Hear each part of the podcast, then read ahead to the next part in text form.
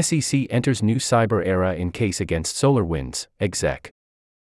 By Jessica Corso, November 2, 2023, 10:10 p.m. Eastern Daylight Time. The U.S. Securities and Exchange Commission's lawsuit against SolarWinds Corporation marks a shift in the agency's response to corporate data breaches, with the SEC taking a tougher stance on fraud and leveling its first-ever civil claims against an executive in a cybersecurity disclosure suit. Law 360 is on it, so you are, too. A Law 360 subscription puts you at the center of fast moving legal issues, trends, and developments so you can act with speed and confidence. Over 200 articles are published daily across more than 60 topics, industries, practice areas, and jurisdictions.